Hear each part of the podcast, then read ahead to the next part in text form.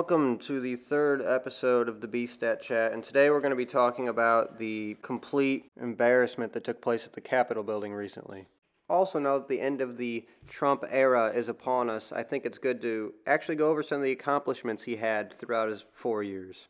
And I'd like to go back to the first episode of the chat that I had, and I said, eventually it'll all come out. Be patient, don't jump to conclusions, and I think that's a lot of what happened, along with some other things. But first, if you don't know what happened at the Capitol yesterday, a bunch of thugs claiming to be conservatives or Trump supporters, whatever you want to call them, rushed the Capitol building after Trump gave a speech about how he's going to march down to the Capitol building with them and they're going to cheer on the people of power to get them to go against the Electoral College's vote. So following Trump's speech, would you imagine? They all went down to the Capitol building. And I'm all for a peaceful protest. If they wanted to go out there and have picket signs and whatever the hell they were going to do, that's totally fine.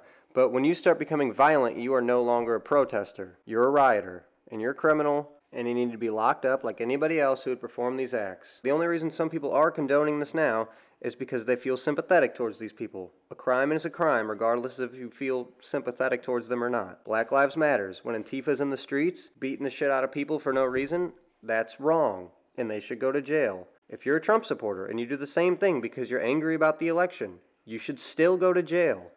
It's not okay just because you think that your political agenda justifies the crime. Now, regardless if you think that there was voter fraud or not, after this event, you believe that our democracy is extremely weak because the country is so divided right now that you have a one side. We're, real quick, I, there, there was a poll that came out that forty percent of Americans believe that the election was rigged, okay? Now, I will sit here and say there's the true, somewhat true, and just absolutely not true when it comes to voter fraud. So let's start with the true. Constitutional law was violated this election. Mail-in votes were not confirmed by the Supreme Court in Pennsylvania. Constitutionally, you were not able to vote by mail in Pennsylvania. A state judge okayed this without the approval of federal law. And that's simply not how this works. You cannot overturn federal voting laws as a state judge. That is the job of Congress. They make laws. Now, saying this, even if Trump were to have taken Pennsylvania because of this, he still would not have won the election.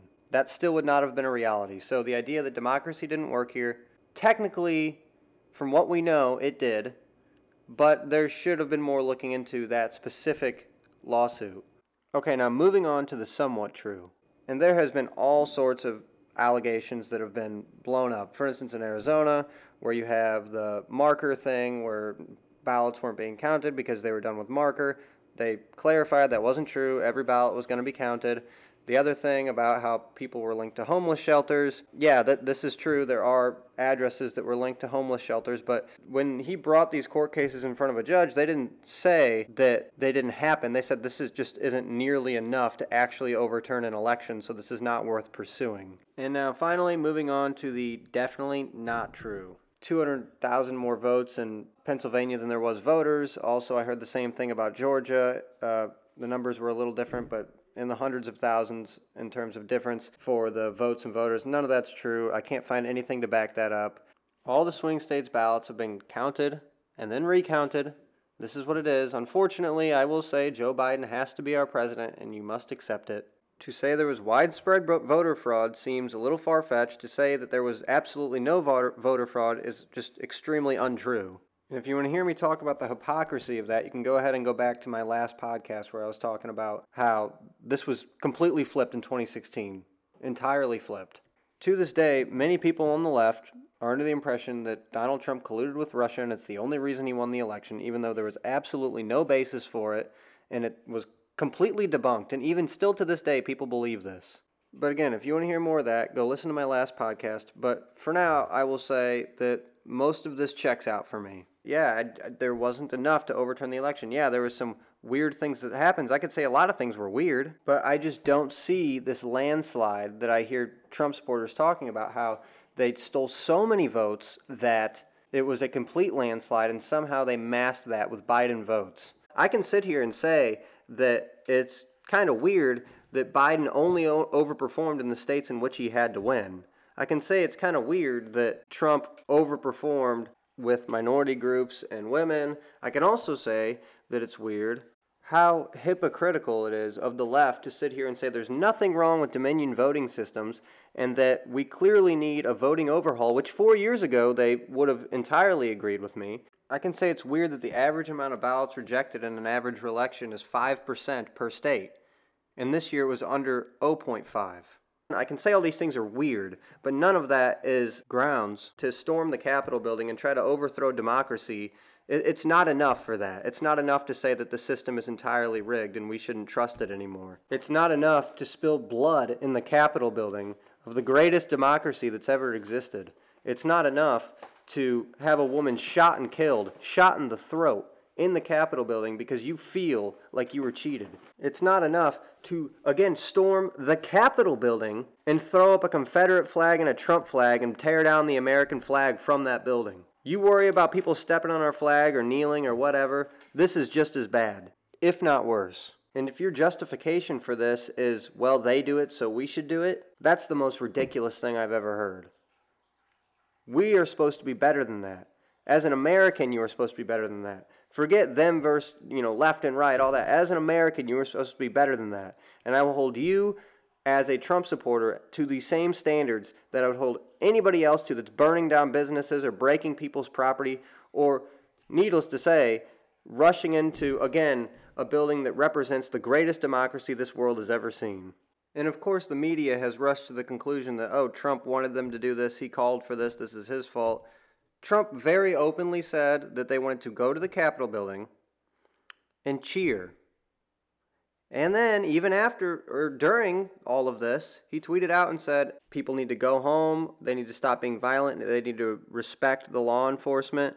Yes, Trump, they claim to be Trump supporters, so that is why he should have come out and said something, and it did, he probably should have felt some sort of obligation because these people were claiming to support him, but he did not call for this. Now, I think how this really started was you have a media that nobody trusts at this point. They've lost all credibility. And then when you have Donald Trump, who I'm not saying has been perfect through all this, goes out of his way and makes these tweets, you know, especially about the voter fraud allegations. Some of them, like I said, have some sort of bearings, but some of them are just not true, entirely false in some scenarios. And what what do people have to trust? What media source can you trust? Nothing. There's nothing for you to trust, which, in wh- which is why when these idiot fact-checkers at C N N or M S N B C go and fact-check something, like the claim that there's two hundred thousand more votes than there were voters, most people turn around and say, fact-check, you guys are a bunch of morons, so I'm not going to trust you. Which I believe has started a snowball effect in this country where it makes it very easy to just trust the information that feeds your narrative, because there's nothing to trust, so you might as well just trust that. People simply don't trust corporate media anymore. And honestly, for good reason. So that is how we got to this point. Nobody trusts a damn word coming out of the other side's mouth, and that's just it. So moving on to the history of the last four years of Donald Trump and what he did accomplish while he was in office.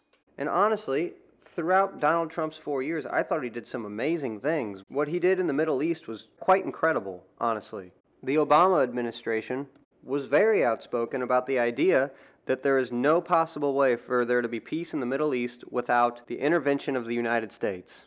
Donald Trump helped coordinate the Abraham Accords, which, if you don't know what that is, is the first peace agreement in the Middle East since Jordan and Israel in nineteen ninety-four. And more countries in the Middle East are going to join that. What's going to happen when Joe Biden goes back into office? We're probably going to re-enter the Iran deal, and we're going to tear that all to shreds. And once again start funding their future terrorist activities. But apparently that's a good thing because they won't use nuclear weapons for a short amount of time while we give them truckloads of money. What has happened in the Middle East under Trump's four years is incredible. But more importantly, what has Donald Trump done here in the United States? What has he done for our economy? He's lowered taxes, which boosted the economy to a point where we have more jobs than people willing, able to fill those jobs, which is quite astounding. The unemployment rate was very low, and the United States G D P was through the roof under Trump. Obama said that the average, the new normal, would be one point five. We doubled that under Trump. The United States stock market soared to record highs multiple times. And most famously, he was the first president to ever give China a hard time about their unfair trade deals. Regardless if I agree with the tariffs or not, he was the first president to stand up to China.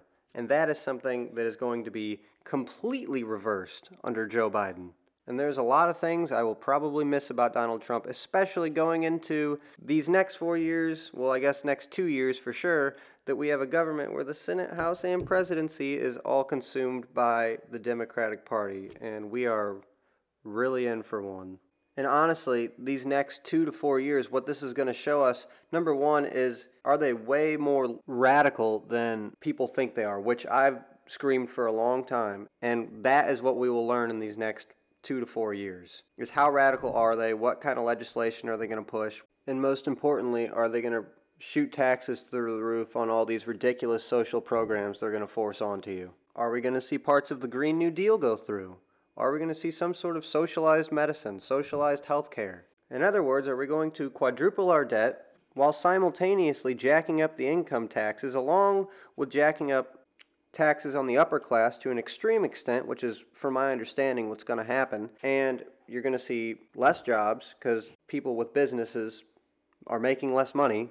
They're going to give out less money. You're going to see less raises. You're going to see the prices of products go up, because do you think these companies are just going to take these hits? No, they're just going to make you pay more for their product. And if you thought you were going to get that fifteen dollars minimum wage from the Democrats, you might be right. But hey, if you weren't making minimum wage and you're somebody who's making, let's just take a number, twenty-five bucks an hour, right? And they raised this minimum wage to fifteen dollars an hour. That's the dollar, the value of the dollar simply decreases, and just the price of any, everything will naturally go up.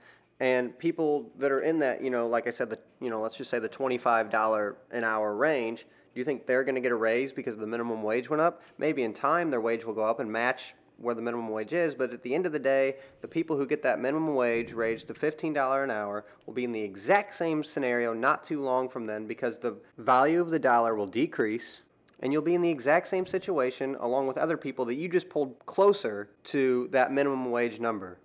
Overall, my point is I think the economy is in big trouble here with a majority Democrat, not even majority, the Democrats run everything at this point, the House, the Senate, and they have the presidency, so it is not looking good. It is not looking good. We could only hope that a couple Democrats can hold out on some of these ridiculous policies, but all I can say is the squad is coming. They are coming with furious gender politics. They're coming with the magnificent Green New Deal that is estimated to cost each household six hundred thousand dollars in the span of a decade. Also, they are coming with the relentless drive to end the systematic racism in the United States, which nobody can quite point to. Yet somehow, if you ask them to do so, you are the problem. But you know, I'd feel a lot better about it if the media would actually ask them some of these questions to the points I just made, to see what they have to say about it. Uh, we all have dreams. Does this maybe alarm you? The squad is coming. So, to wrap it up, I'm just going to say a good farewell to Donald Trump. There's a lot I'm going to miss about him. Sometimes not so much about his character, but there is a lot I'm going to miss about Donald Trump. And a farewell to you. It was a great, great run. Except for the fact that they totally cheated. I should have won. Sleepy Joe cheated. I was in the podcast game a little late. I really wish I could have done a few more Trump impressions, but it looks like that will be my final chance. So, tweet me at NeistatBrenden, N E I S T A T B R E N D E N. Uh, subscribe to the podcast, and thank you for listening.